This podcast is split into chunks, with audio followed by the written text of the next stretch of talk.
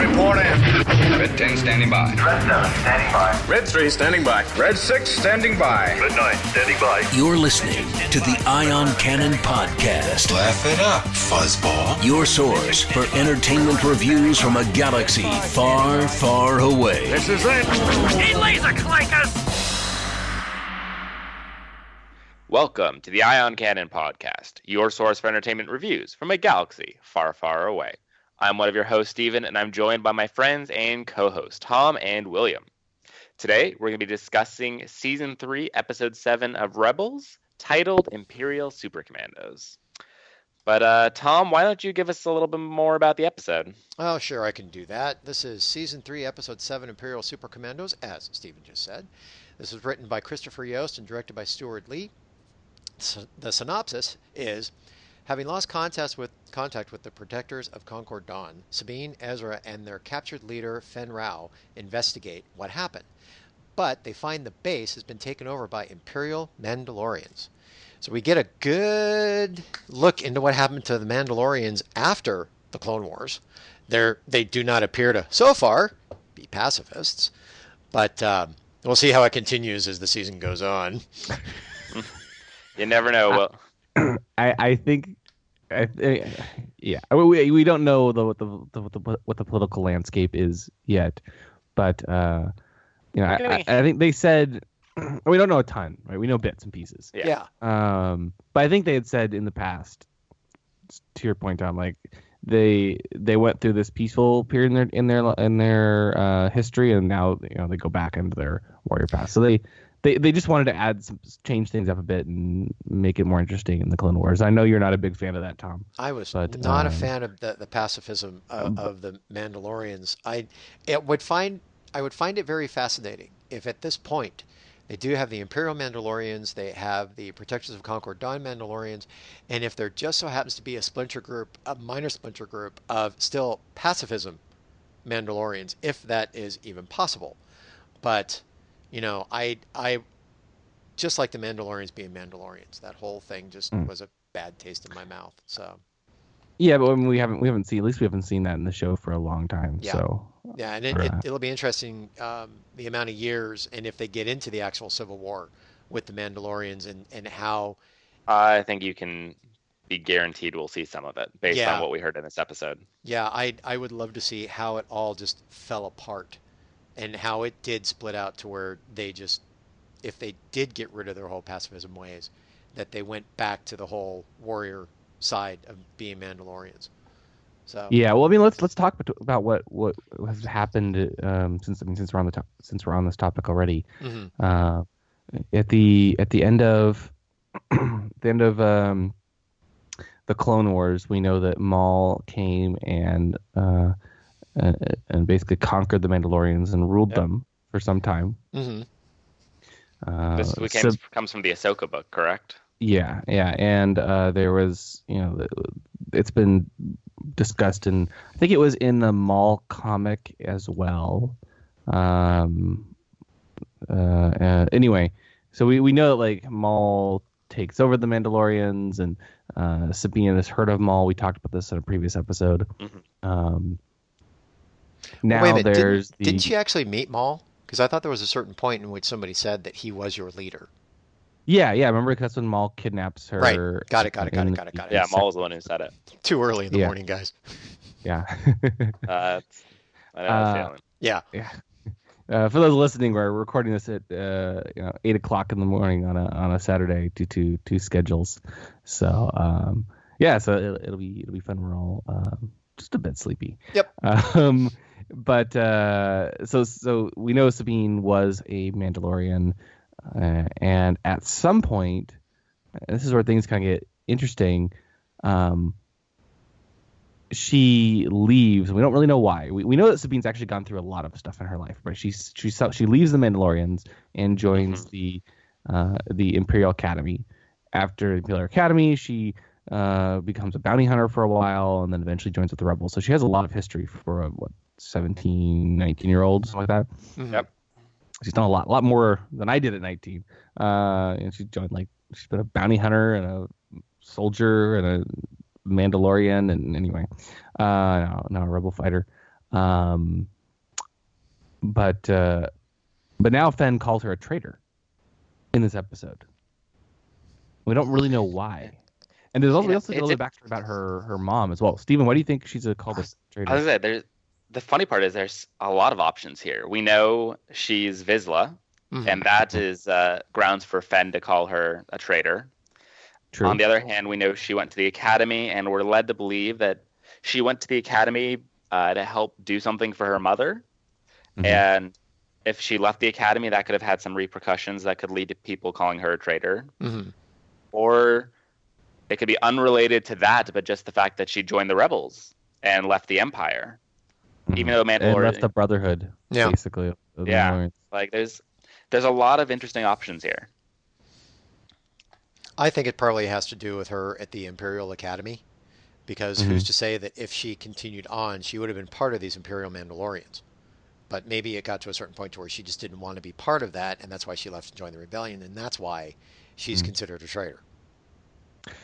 Could be, yeah. I mean, because Fenn is he, he is he's all about his protectors, right? And he, he says in this episode that, the protectors are loyal to the throne and they recruit the best warriors from all of the clans. Uh, and, and a bit later, he talks about how he how her leaving destroyed her family's honor and her family's name and and, and standing. Um, uh, is when she abandoned the Imperial Academy. So apparently they they sent her to the Imperial Academy Mhm. is what it sounds like. And by leaving, she shamed everybody. So maybe that's what she, he means just by being a traitor. Like we sent you to the Imperial Academy, um, and uh, and you you disappointed us. Uh, the interesting thing is now we have these Imperial Mandalorians, and the Imperial Mandalorians are different from the Protectors. Mhm. Uh, but the Protectors sent Sabine, or, or the the same faction that the Protectors align with, sent Sabine to the Imperial Academy. So they're clearly loyal to the Empire on some level, but they're not the Imperial Mandalorians. Is that correct? It seemed it seemed to me that the Imperial Mandalorians are more of the let's just say the shock troopers of the stormtroopers. Mm, You know, they they are the ones. Yes, they're Mandalorian, and they swear allegiance to the Empire. Whereas you've got you know the Protectors of Concord Dawn, they're more of the you know soldiers of the actual uh, Mandalorians. Um, so See, I, the way I interpret it is Mandalore is on is Imperial territory. I think. Uh, Yeah. Is it Ezra who mentions that during this episode? I believe. And so, to me, it feels very much like you have Fenn Rau, who is uh, basically not happy that the Empire is there, but is not actively fighting it. mhm. And on the other hand, you have uh, kind of as part of this arrangement, I imagine, you have the Imperial Super Commandos who are kind of like the hardcore Empire faction on side Mm. of, on Mhm. Mandalore. and then you have the flip side of Sabine, who is a Mandalorian, who basically is rebelling against the occupation or the siding of the Mandalores Mandalorians with the Empire. So, right, but it doesn't sound like there's a whole lot of those. No, it doesn't. Especially if they're saying that she is, um, you know, she's a traitor. You know, hmm it would be interesting to find out how many of those Mandalorians are out there that are not happy with the Imperial uh, occupation of Mandalore, if that is the case, or the working Yeah. with the with the uh, Imperials. hmm Definitely. Yeah, yeah, it's it's very interesting. And another interesting comment. I think this is uh probably to me the most interesting part of the episode is, the the the Mandalorian dynamic and Sabine's backstory, which is it's nice to get a little bit more. Again, we didn't get quite as much as I would have liked, but um, got a, a few hints here, and we find out that well, two things. We find out that one, um, as, as Saxon says, Sabine's mother stands with him in the Empire now, hmm and she calls him, you know, a liar for saying that, and and, and dismisses it. tells uh, tells Ezra not to believe him, um, which which was the first interesting part, and and the second one is that Saxon actually says that she has been looking for Sabine, which yeah, I thought that was really interesting. That was interesting. very interesting and brand new. Why? Why do you, who who do you, do you do you think Sabine's mother is someone we know? And why was she looking for Sabine? Like, why why why is Sabine not contacting her own mom? It's, it's interesting. I mean, we're kind of led to believe that Sabine's mom may be forced to be on the Imperial side by Fenn. And so, I don't know. This is like they're. I feel like they're finally giving us enough backstory on Sabine that we can start to ask these kind of interesting questions. Mm-hmm. Like this is the final point where we really have more questions. They've given us an answer, and now we have more questions, which is a lo- I felt was was a long time in coming. Yeah. I mean that. And this is- apparently, sorry, go ahead, Tom. sorry, Sabine's going to be a very interesting character uh, going forward. It seems like it seems like this whole with this episode, even though it was a very straightforward episode, they're setting up some really good storylines going forward concerning the Mandalorians and the Empire and the Rebellion. Because toward the end, you know, and, and I know we always jump all over the place, but what happened at the end was like, okay, well now there's another Mandalorian now with the Rebels. So is this going to be a uh, start of a tidal wave of maybe more Mhm. that are going to be Mhm. joining the rebellion again? You know, Which would be an interesting concept because like we never really saw, not that not, not that it can't happen because we didn't see it in the films, mhm. but we never saw like a Mandalorian warriors fighting alongside the rebels. So it'd be very interesting if they they go that route. but that does kind of play into, and I know people out there when it comes to Karen Traviss, that even Karen Traviss in her books had that there are factions within Mandalore that were fighting each other. I cannot remember Oh yeah, a book, but I mean the there were- Mandalorians are always at war, so yeah, I'm but not the, but but in this case, they're at war with each other, the different clans. So this could be a very interesting dynamic that they're bringing that into Star Wars, in, into Rebels, that um, you will start seeing, you know, Rau and his Mandalorians That's right. start to join. and, Yeah, and you may end up seeing these different clans starting to fight each other. We already know that that you know um, Vizsla clan Vizsla is out there because that's that's Sabine, but you know, and then Mhm. you've got uh, Fenn Rau with his clan. So you've got all these clans. Now you're going to start seeing all these come together, and then supposedly out there as well, Bo-Katan is supposed to make an appearance. hmm So the way I keep looking at it is one of the things we know about Dave Filoni and the kind of Lucasfilm animation group as a whole is that they like to weave these threads through Clone Wars. Like they they'd weave these thre- uh, stories through Clone Wars, and they had an idea of what this what they wanted to tell. And given that I think the cancellation of Clone Wars probably surprised them in a lot of ways, or Mhm. was unexpected, they're slowly trying to bring back a lot of those threads into Rebels. Mhm. And so I think we can fully expect to see a Mandalorian thread uh, Mhm. throughout. Maybe not. Maybe we'll see a little bit. I think this season. This is definitely the start, and I think we know Bo Katan is going to show up this season. But I expect we'll see a lot more uh, I think she was in the in the future. was as she in the well. trailer, right? I, I believe. I, I could have sworn she was in the trailer. yeah, That's what I'm remembering. yeah. It's been a while since I've seen it, but it, it's interesting that you mentioned Bo-Katan, Tom, Mhm. because uh, yeah. Do you think she is Sabine's mom? You know, that would be that would be an interesting. Uh, that wouldn't be a twist. You, you would think in something like this, you would want to have an interesting twist. Now, uh, I doubt it would be Satine because Satine's not there, unless of course that was unless of course that was Unless staged. Sabine is Obi Wan's daughter. Oh, let's not go there.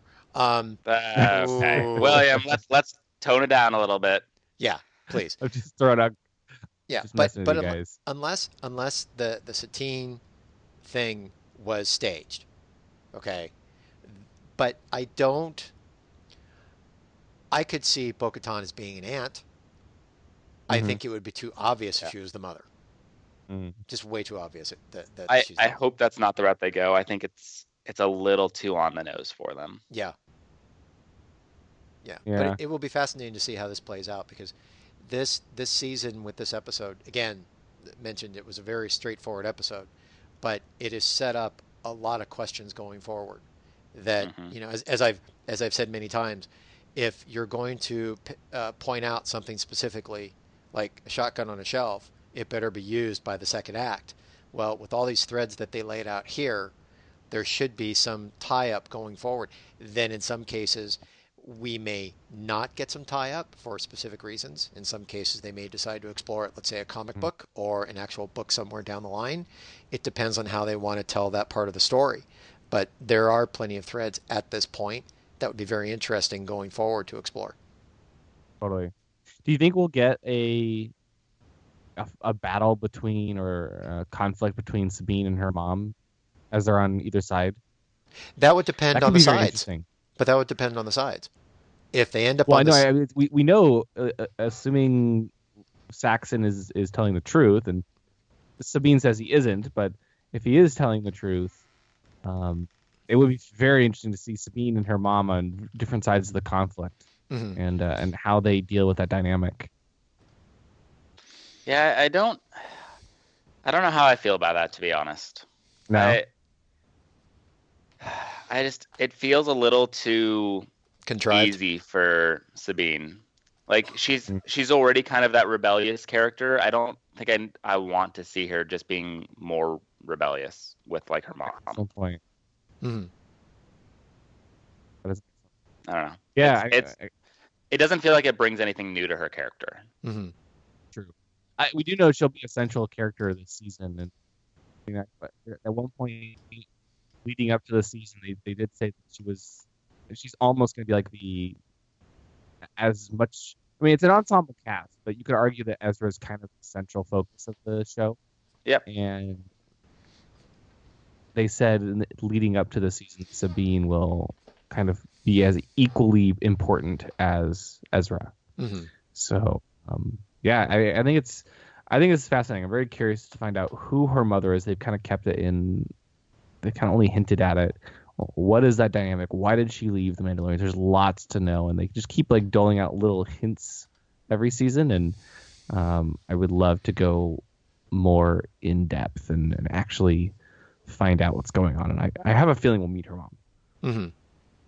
Oh, Yeah, I, I it- think that's a guarantee. Yeah, it's it's destined. There there is a destiny to meet. They will meet at some point in this Oh. season. Destiny. Yes. So, but we might as well get into the into the show because we've been talking a whole bunch of speculation here. Because, you know, you know what I found interesting? It's like the show Hmm. opens with like Sabine and and Fenn Rau playing like this three dimensional chess like game, and and it seemed like Three it was dimensional knife chess. yeah, it was like knife. Yeah, knife was- chess, but it's not Dejarik. Different kind of chess. Yeah, it was It's like interesting. 3D chess. That's Yeah. projected by Chopper, actually, which is cool too. Chopper's Chopper's that on run, It was a nice touch, I thought. Yeah. And it's all like with voice commands and stuff. So that that's cool. I, I found more interesting also that apparently Fenn Rau, uh, Sabine visits Fenn Rau because you remember at the end of uh, the Protector of Concord Dawn, uh, the thirteenth episode of, of last season, uh, Fenn Rau is captured by the rebels, and he orders his protectors to give the rebels safe passage through Mandalorian space. Um, and we, I think at the time we we had we criticized the episode a bit for having the sudden reversal of of, of Rau, hmm where he, you know, he, he at one point he was against them, and all of a sudden he's like, yeah, okay, I'll help, and he's still imprisoned, but now he's helping, and he he says later that he's he only does that because you know it's in his best interest, um, and it allows him to save him. I thought Fenn was a very weird character for a lot of this episode. Okay, how so? I had a lot of trouble, and I think understanding his, Mo- his the mo- what his motivation? motivation was. Yeah. yeah, and he was the way he was blaming. Just skipping forward ahead a little bit, the way he was blaming um, the rebels for everything that happened to his people just felt very. I don't know. I want to say random almost. Random or easy? Yeah, Random or just easy to blame the rebels for everything? Yeah, I, I guess it could have just been easy. I, I don't know. It just it didn't. I didn't feel like he had a strong arc, and maybe that's because he didn't. The end of last season is him going, or sorry, not last season. The end of the episode in the last season is him going willingly, and then he like to have him turn go from willingly part of the rebel, uh, you know, joining up with the rebels to some degree to like this. Like they, they he didn't Like they they forced his hand, right? They they uh, maneuvered him. Well, I guess since we're talking about a virtual chess type of thing here, they basically put him in a checkmate and said, "No, you, you gotta you gotta help us." So he didn't really want to help the rebels, but Mhm. he had no choice. True. Uh, I, That being I guess said- just, I wish that had been more clearly demonstrated in the previous season. I, I realize Yeah. they kind of touched on it, but I he should have. He seemed very. Uh, I don't want to say willing to go along with it, but like he, almost like he gave up. Yeah, I, yeah, I did feel like he was going back and forth a bit, and maybe that was his intention. But you know, like he, well, he at the very beginning of the episode, right? They they land on the planet, or they're flying down to the planet, and you know, Ezra is apparently a terrible prison guard, and completely fails to watch uh, Rau, and you know he knocks both Ezra and Sabine out, and then they wake up, and he's just on top of the hill. Like Mhm. the whole knocking out scene really did nothing. Like his whole escape attempt, because we see him just standing there, very depressed, looking at the remnants of his his base, which has been destroyed, and he doesn't even resist when uh, when Ezra pulls the, the the blaster out of his you know limp hand Mhm. as he's just staring straight ahead, which is kind of a, a cool moment in, in some ways. But um, you know, it, it it wa- it was kind of like, oh, that's that's all he did. He he just went like thirty feet and stared depressingly. well, you Well, can- and I, you can I, mean, look I at it. the idea is he didn't expect to see his people. Right. that's true. Yeah, That's they, they're true. they're all That- wiped out. But like he didn't capture them. He just left them on the ship. I don't know. It just seemed too convenient or too too easy. Like, Too I'm gonna knock you out, run thirty feet, run over my base, and I guess he was hoping to take them prisoner again. I, I don't know how that logic worked. Yep. Well, And then and then later, why- the- I guess the, the the the bigger issue I had was he uh you know, he he immediately blames the rebels as as you said. and uh and a probe droid appears, and so the rebels quickly destroy the probe droid. And took a little they're not bit, sure but it they finally destroyed it. yeah, but they're not Yeah, and I- sure.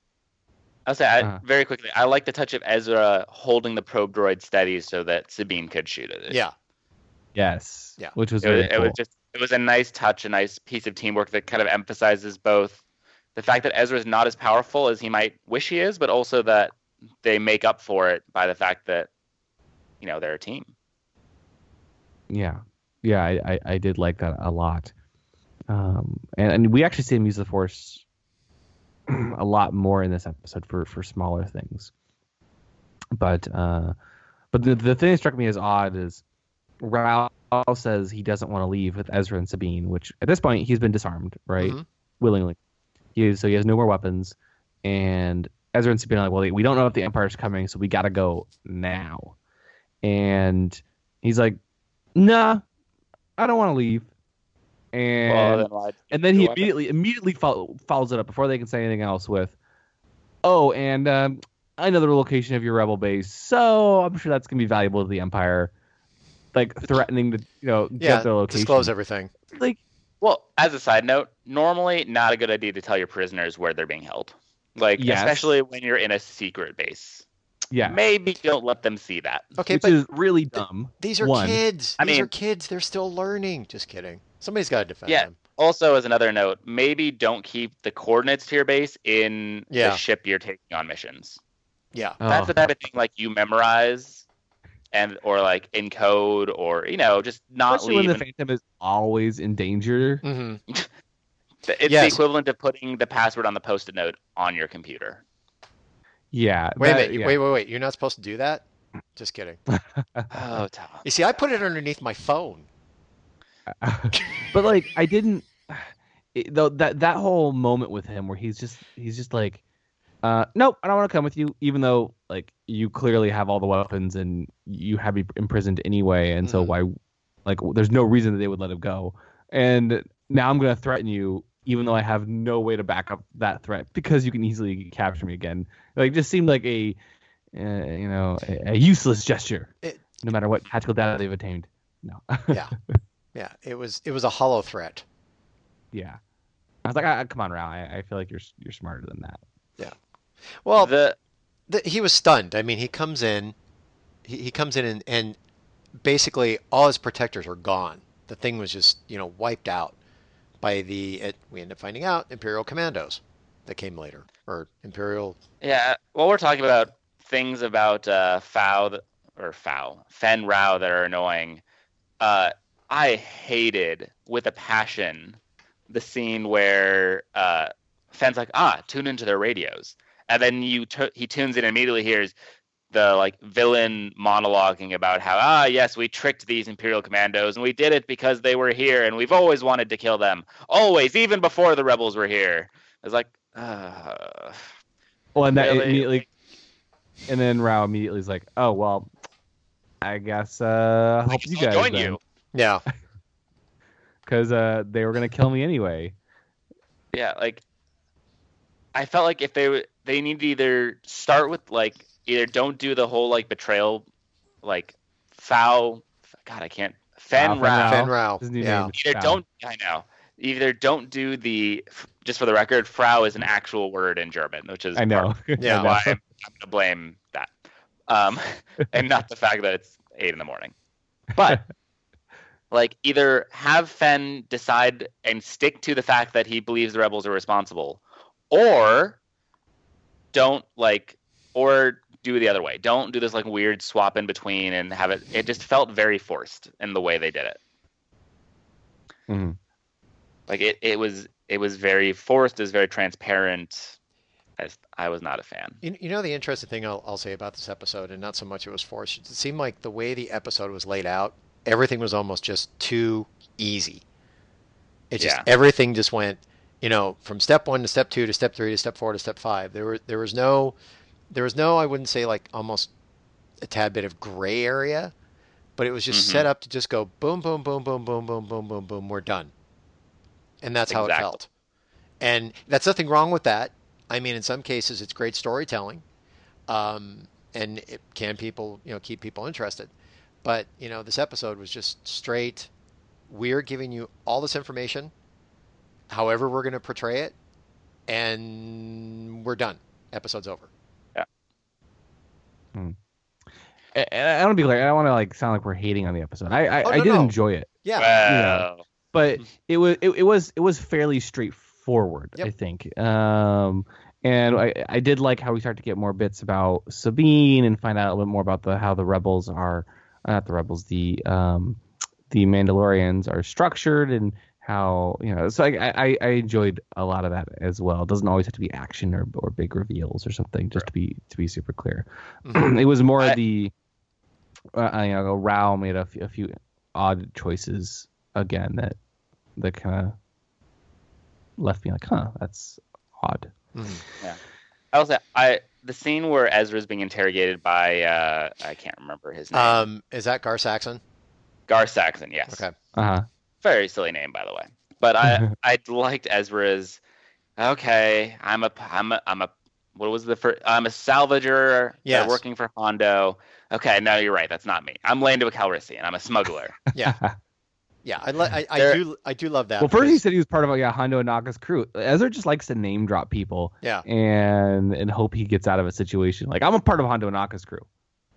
Oh, you didn't believe that? I'm uh I'm Lando I'm Lando Calrissian. I'm looking Mhm. for treasure. Well, you got to Ye- figure Lando's probably not well known at this point. No. I would hope. Right. Although I wonder, like, you know, and I feel like it. So I say this knowing that if they actually did it, it would feel very forced. But it would be funny if, like, there was a moment in the Han Solo spinoff where Donald Glover's Lando Calrissian is like, you know, gets wind of all these people using his name for various things. That would be. That would Yeah, be very I- funny. it would be very I- forced. I, agree with you. uh, would be But- a, a, a funny nod to but- Rebels. uh, and- but that would be the thing. You would have to be watching this show to get that reference. Yeah, It would Uh, be uh, that they're much they're not going to do it right. No. but it would. Yeah, I be, don't think. No, we can. it was just too off the mark. I will But- say one of the things you're pointing out that I I like, or not that you I can take that back. You didn't point it out, but talking about Lando, um, the reference I I'm not positive. I would guess the reference to Lando searching for treasure is probably a reference to the uh, Lando Calrissian adventures that came out a long time ago. Because I think the the yeah. plot of all three of books in that series are Lando searching for treasure. Yeah, you're right. You're right. Or is it uh, a reference to the uh, Han Solo film? No, I think it's the Bucks. I think it's the Bucks. I mean, it could be both. Yeah. which is actually which is really cool though, and I like how they they they you know subtly nod to to that fact how he's a you know he's a, he's a treasure hunter and, Mhm. and stuff, which is which is good. Mm. Yeah. which is, which is very good. We also uh, you know I think uh, we. We hear, we hear a bit more about Rau here, where he actually is willing to sacrifice Ezra. He says pawns are meant to be sacrificed, uh, calling Ezra a pawn, which is That was a. I again, one of those weird things. He knows he's a Jedi. That is like a Rau. Yeah, Yeah, calling a, a Jedi ev- a pawn is uh, a pretty uh, bold statement. I think. Uh-huh. I think Sabine is more of a pawn in that respect than like Ezra is. Yeah, but but you uh, take I a look at it. that neither are pawns, but No, obviously neither. But if one's okay. more Wanna likely, sure. to, Yeah. yeah. Yeah, but I, I would say take a look at it from the Mandalorian point of view. Have the Mandalorians ever really got along with Jedi? So to them, yeah, but that makes them even less of a pawn. They're they're competitors. but I think in this case, if if you look at it from the point of view of Fenn, that Ezra is not a fully developed Jedi; he's still a Padawan. So in this case, he could be a pawn or expendable, because the one you would probably want to have around would be more of the Jedi Master or a fully trained Jedi. So Uh, you know, and then the That's- other thing in in this whole thing, the interrogation that was going on with Gar Saxon and um, and Mhm. um, Ezra, the thing that tipped his hand, that kind of made Gar not do anything, was every time that Gar tried to shoot uh, Chopper, because that was the thing to try and get you know Ezra to come clean on the his true identity. Mhm. Ezra kept using the Force to kind of deflect the blaster bolt. So he was able to save Yeah. Chopper from being blasted. But that also played against Ezra because then Gar Saxon knew he had a Jedi with him. Mhm. And So It was kind of fun to see him him do that though. You Yeah. Know, to constantly like at the last minute just pull the blaster out of the way, so he couldn't shoot accurately. Yep. I think S- Steven, you had something I was gonna say uh, it. I wish Ezra had tried to be maybe a little more subtle. uh, subtle. Yeah, the like he's let me close my eyes and gesture my hands was like, hmm, no wonder he thinks you're a Jedi. He's Yeah. learning.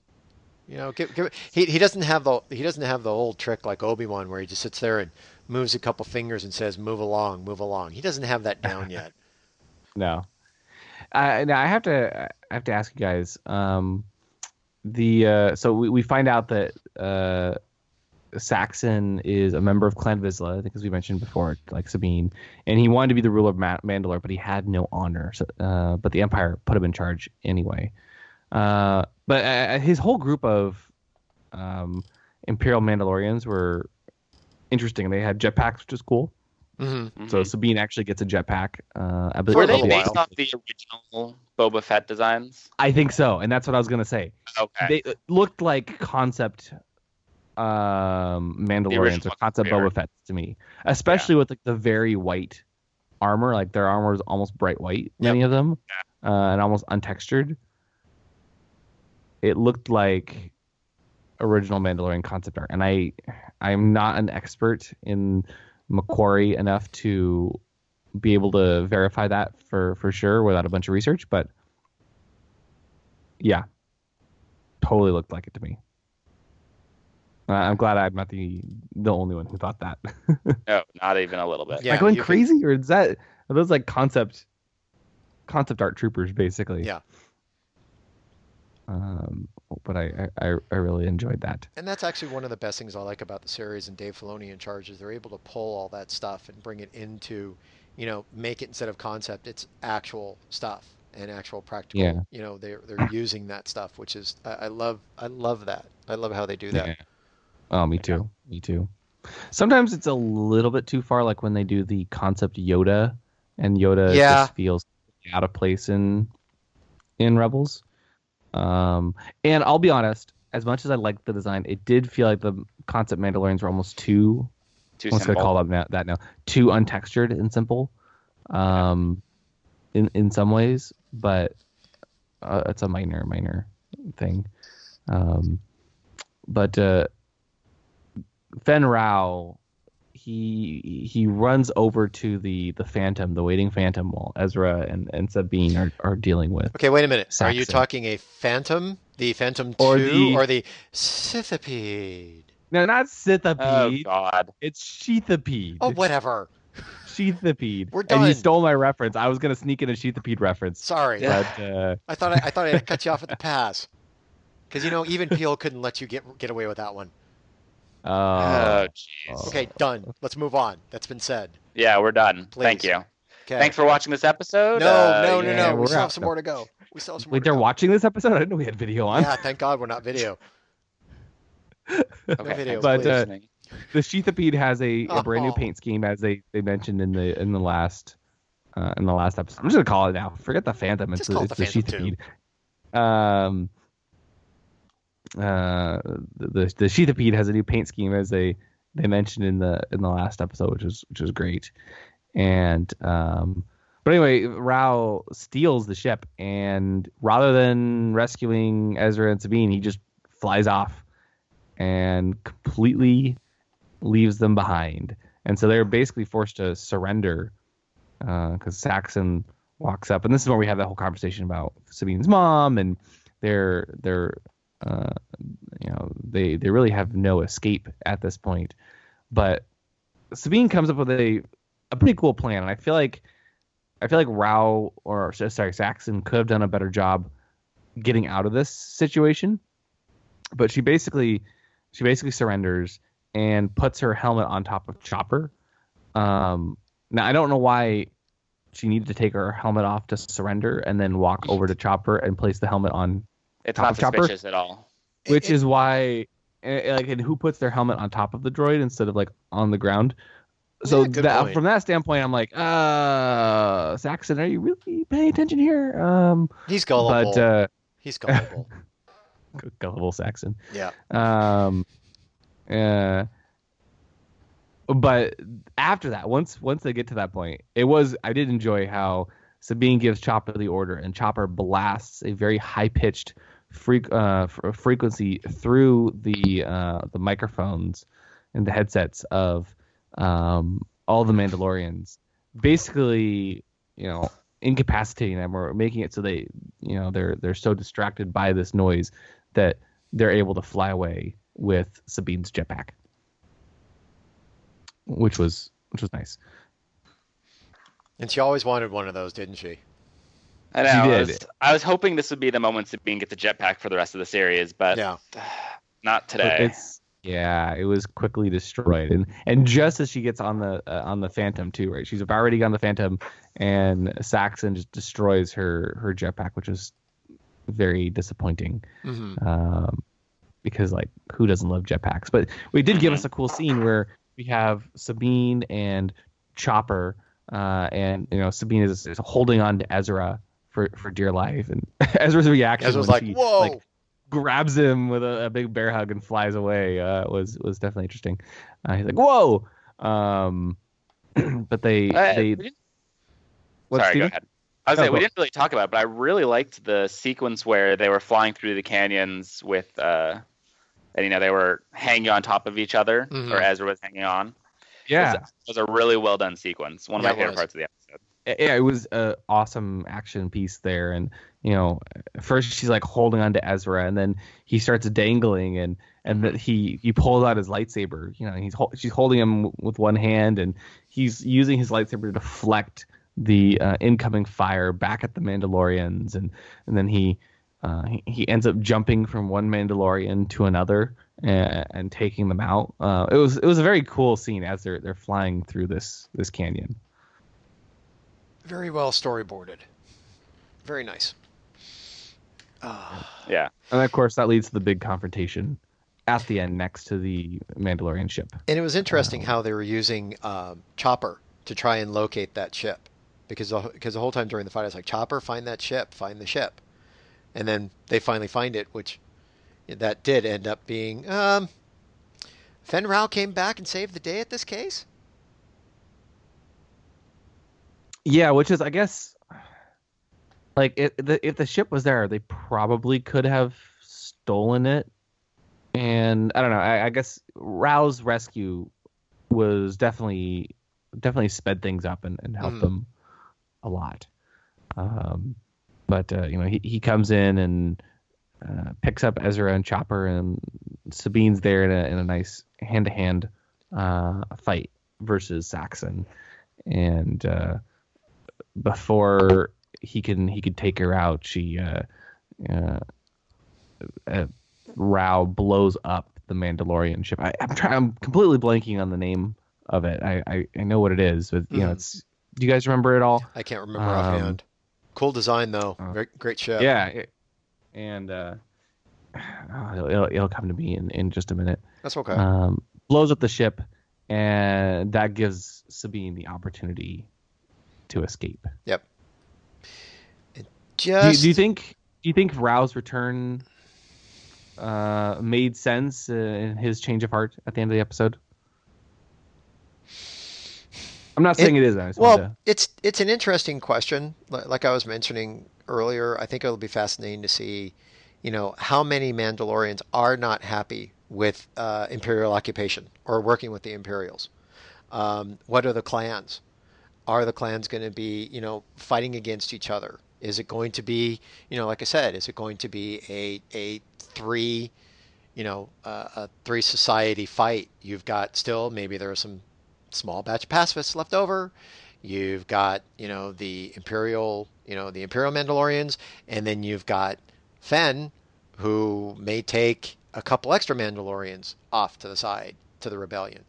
So, you know, was it was it an easy thing to sit there and to sit there and, and see him come back and have a change of heart toward the end?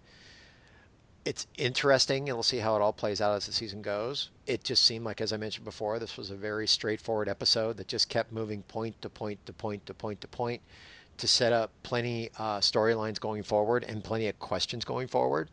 And it seemed like that, that how he played the end game in this episode, we'll find out later what the consequences will be. Mhm. So, Well, I, I get the feeling this season, especially, is really about the beginning of the rebellion, going from these kind of one system groups into a much larger organization. And I Right. think bringing in uh, the Mandalorians is, pro- I hope, going to be kind of a, a key piece to that. well, whatever Yeah. Mandalorians are going to join. I mean, that's the thing. It's, it's well, sure. the- I mean, the, you're not going to get the whole planet to join, but Yeah. you'll get some people or some factions. Yeah, you'll get- now, you know, now we've seen we've seen over the series as they start to amass their uh, their their I want to say their their empire, which is not accurate. Not quite the right Um, word, but Yeah, not not the right word choice there. But uh, as they're you know recruiting more and more people Mhm. for their cause, yeah, so more people toward the rebellion. But he joins because he realizes that you know Sabine hasn't forgotten the Mandalorian ways, and you know the Mandalorians are all about the the brotherhood, right? And and and um and so Rau is surprised that she was willing to die for her people, even though they weren't Mandalorian, and uh, uh, which is kind of funny because that, that's really what the Mandalorians have always been about, right? Uh, Mhm. They'll at least in the in the the Karen Traviss books, doesn't matter if you were born Mandalorian or Right. If you just join the Mandalorians, uh, you know, once you join and you're accepted, you're you're, You're a a part of the family. Yep. You're a Mando. You're a Mando. No ifs, ands, or buts about it. Yeah. So, Vote on. I, I think I think we're about ready to just go straight on to our ratings because the the episode basically was just straightforward. It was, yeah, Yeah. It was it was enjoyable, but it was it was fairly straightforward. Um, and uh, I'm looking forward to hearing what your ratings are. So, Tom, you want to go first? Sure. Um, as you all know, I I like the Mandalorians. I have even named my dog Sabine. So um, excellent choice. excellent choice, and it fits. You're her. known on Twitter as Kal Skirata. Yeah, That's you're not a Mandalorian fan at all. That's true. I'm not a Mandalorian fan at all. Um, and as you as I've also heard, I do reference Karen Traviss every once in a while. I know she can be polarizing, but I do bring that up because I just I liked her portrayal of the Mandalorians. Um, as I've said before, and and this was a very just straightforward episode, and it just seemed like nothing against it. I'm not knocking the episode for being straightforward because in some cases, on a season like this, if you have an episode that is straightforward, it can be a good break in in other episodes that are not as straightforward, that are very intense. Um, this one did keep moving the story forward. Um, I am going to have to give this a, a very solid seven rating. Um, not knocking the episode at all. It was a very good, solid episode. It just kept the the story moving forward. Um, I am going to take my seven Womp Rats, and um, it really wasn't the Imperial Mandalorians who accidentally blew up the Protectors of Concord Dawn. It were the seven Womp Rats who were trying to become Mandalorians uh, to be accepted into the clan. That when they first put on their jetpacks, they kind of kind of overheated them. So that's what happened. Okay, Steven? Yeah, so for me, um, so I, th- I thought it was a very straightforward episode, but I also kind of, uh, to me, that I think that was kind of a negative. Hmm. Um, Really? I just I thought felt like the entire episode was just kind of boring. Uh huh. Um, and I I really liked a lot of the stuff for with Sabine. It was just it was it was missing something for me. Um, there were some it was like some cool moments that were missing a lot of uh, like a connective story tissue. I think. hmm Um, so that I think for me, I think I'm gonna have to give it maybe a, a six out of ten. Womp Rats. Uh, like I, it was worth watching once. I just don't know if I'll ever feel the need to go back to it. And, and to, to, I would agree with you on that one.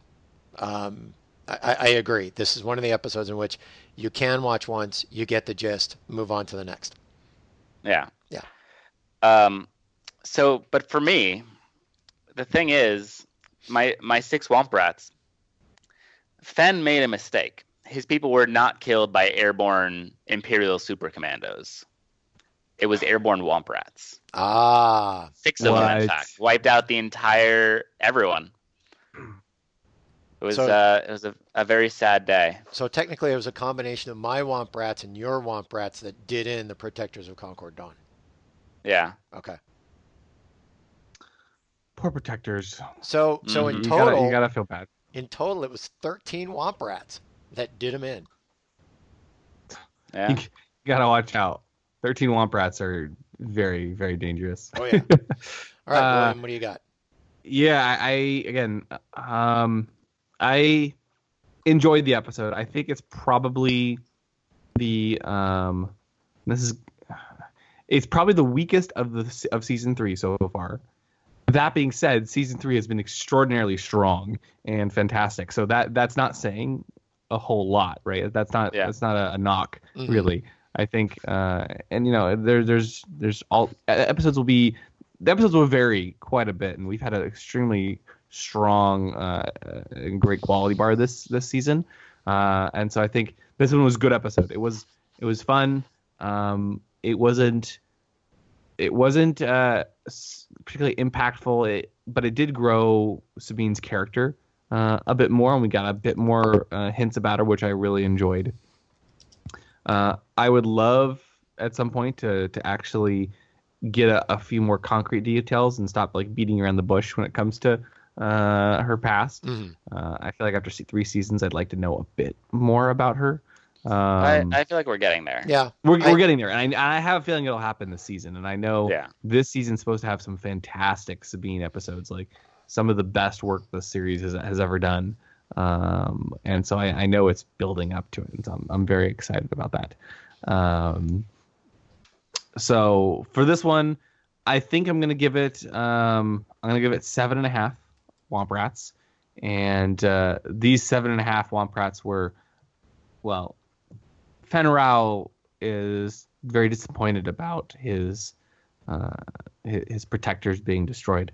But you know who the the the, his- the base was actually comprised of Womp Rats. You thought it was Mandalorians. No, it's Mandalorian Womp Rats. Protector So, Womp Rats. Let's. So to your be clear, 13 Womp Rats They took out didn't kill my the seven and a Mandalorians? Oh, no. They they were the Protectors of Concord Dawn. They were Yeah, Mandalorian the Mandalorians are are the protectors of Concord Dawn, um, and your Womp Rats took out combined took out my seven Womp Rats, uh, seven and a half. Uh, so what Wow. happened to the original Mandalorians?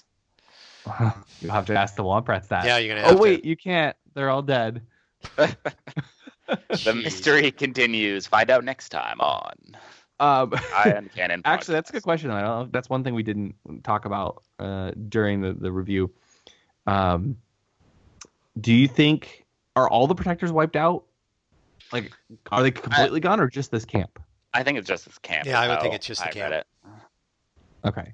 Because I don't know. Is like does Foul lead all? Foul. Now Steven's got me doing it. Does Fenn Rau leave lead all the Mandalorian, all the protectors? hmm Um, or is he just lead, leading this one group or base or faction, whatever you want to call it? Yeah, I don't know. I think it was just the camp. If it, if it was the if it was all the protectors, then I feel like they it didn't have the same impact. Mm-hmm. Because like we also didn't see them get destroyed. We just walked up and there was just some smoke and Right. yeah, that's it. That's it. So anyway, Okay. cool. Yeah. Well, we got coming up on the next Ion Cannon podcast. It's going to be Rebel Season 3, Episode 8 Iron Squadron. Ezra and Sabine join forces to subdue a young ace pilot and his crew, who are foolishly risking their lives. This is the only way they can defend their home. I'd like to have a little Hmm. bit more in that synopsis because it, it's it's a good synopsis, but uh, risking their lives to defend their home. It's like, what is going on? A young ace pilot sounds like uh, Porkins? someone. it sounds like someone we might know from Rogue Squadron, right? We already have we- the introduction of, of Wedge and uh, Hobbie, but Porkins. I mean, could it be? Mm, I don't know. I, I'm very curious to see who who this is. I have a feeling it'll be someone of importance. of note. yeah. Yeah. Like really, a young ace Yeah. pilot. It's got to be someone important who's going to be in Rogue Squadron. yeah. I like your Porkins one. Yeah. Tom. It's, uh, Por- it's the Porkins origin story, yeah. Porkins. which I would love. That would be a boatload of fun if it was Porkins. Yeah. Oh, Iron I, Iron Squadron. Yeah, I wonder what that is a reference to. That's I don't know. We'll find out. very Yeah. interesting. Yep. We'll find out next week. I I, I was very um. I don't know about you guys. I was I forgot that we were the show was taking a week off. hmm Uh, I meant to Yep. watch this at the top of the show. So I went to watch the episode, and there wasn't one, and I was very very sad. Wait, are they? They're taking another week off after this one? no, no, sorry, last week. Oh, 'cause okay. It's been two weeks since our since we last recorded. Yeah, yeah, yeah, okay. And- that's, yeah, that's where I was as well. yeah. So That's, yeah, that's what so I I, you know, I, I on the day Rebels normally comes out, I, you know, uh, opened up my uh my computer, went to go watch it, and that's not there, and it would kind of uh kind of ruined the day for me in some ways. So yeah, I, I know the feeling. yeah, yeah. So Okay. anyway,